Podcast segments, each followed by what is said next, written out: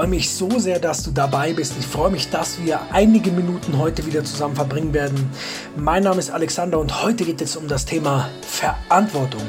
Heute geht es darum, wie du Verantwortung übernehmen kannst. Und ich habe da gleich eine kleine Geschichte für dich parat und ich wünsche dir ganz, ganz viele tolle Erkenntnisse bei dieser Folge. Also, let's go.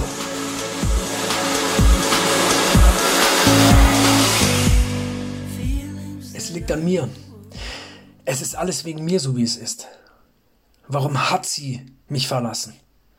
Sie hat mich verlassen, weil ich mich einfach schlecht aufgeführt habe. Ich habe einfach immer nur das gemacht, was ich wollte. Und jetzt habe ich den Salat.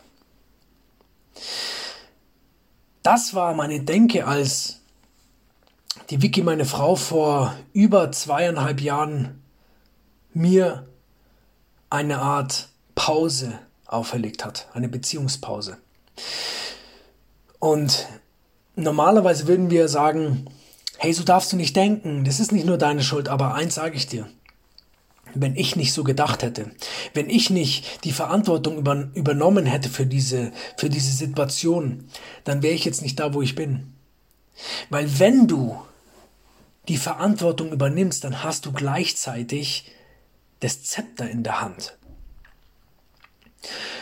Und ich benutze heute ein paar Mal das Wort Schuld, weil wenn dieses Wort benutzt wird, weiß jeder, um was es geht.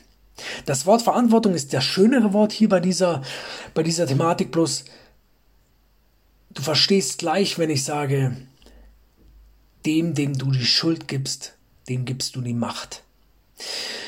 Und das ist so wahr, weil wenn du jetzt sagen wir mal, einen Streit in der Beziehung hattest oder, oder im Beruf und sagst, das ist nicht meine Schuld, das ist die Schuld von diesem oder jedem, dann gibst du immer die Macht ab. Die Macht für, für die Möglichkeit, dass du es besser machen kannst. Weil wenn du gleichzeitig sagst, der oder die ist schuld, dann kümmerst du dich ja gar nicht mehr drum. Vielleicht seelisch sagst du noch, ach, so ein so ein Blödmann oder so eine Blödfrau und du hegst irgendeinen Groll gegen die Person, bloß eigentlich für dich bringt es gar nichts. Aber wenn du sagst, hey, das ist meine Schuld gewesen, meine Verantwortung, das ist in meinen Verantwortungsbereich hineingefallen, dann kannst du es verändern.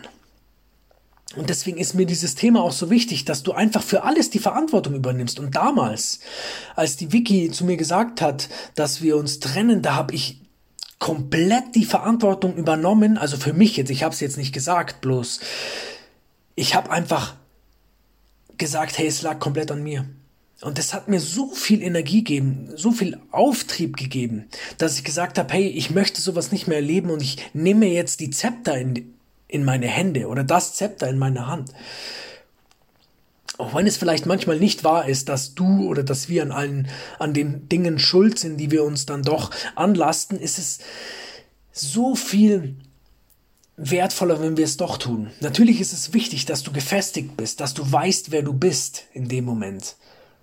Weil manchen Menschen tut zu viel Schuld, zu viel Verantwortung nicht gut. Also wenn du jemand bist, der gerne Verantwortung übernimmt, dann rate ich dir, übernehme die Verantwortung baust auch so in deinen in deinen Verstand ein, dass du sagst, hey, das ist meine Verantwortung. Tut mir leid, wenn in der Arbeit was nicht läuft und du bist vielleicht nicht hundertprozentig dafür verantwortlich, dann sagst du trotzdem, das ist meine Verantwortung. Das geht zu meinen Lasten.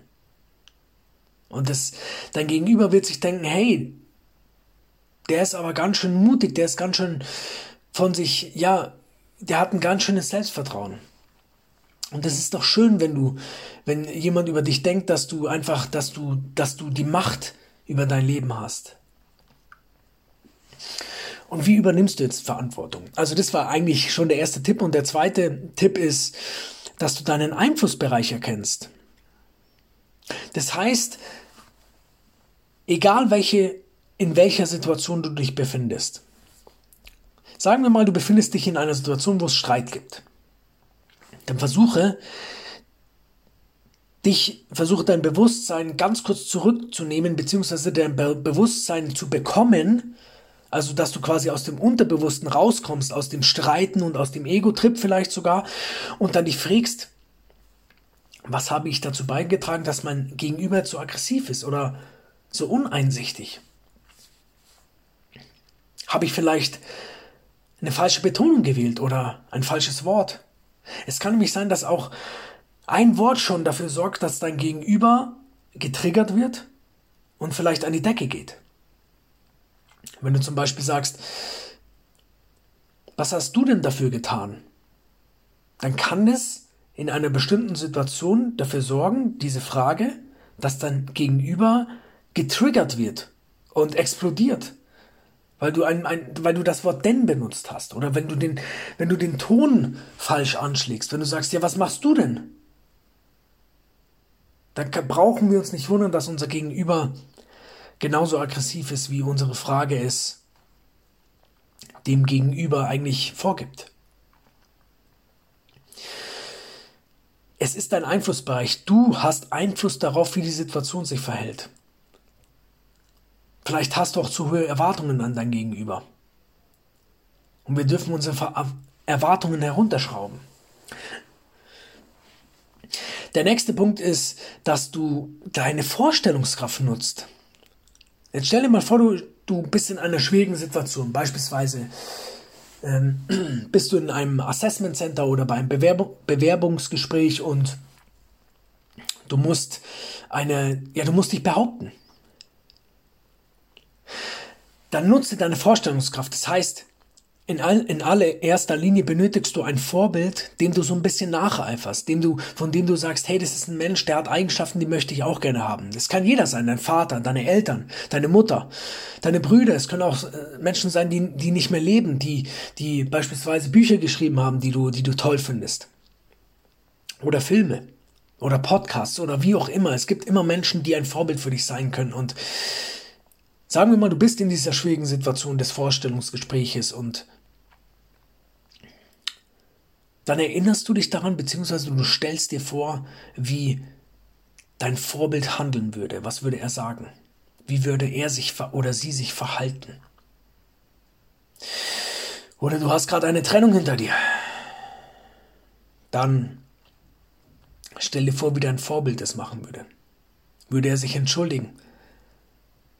Würde er oder sie einfach weitermachen? Versuch dir es vorzustellen, was die Menschen tun, die an deren Stelle du einmal treten möchtest. Die Menschen, die so tolle Charaktereigenschaften haben, dass du einfach nur fast genauso werden willst wie sie. Also du solltest natürlich dein eigener Charakter werden, doch es, es gibt einfach Eigenschaften an Menschen, die super sind, die wir annehmen dürfen. Und der Nächster Punkt, wie du, dein, wie du mehr Verantwortung übernehmen kannst, ist, dass du deine Vergangenheit nutzt.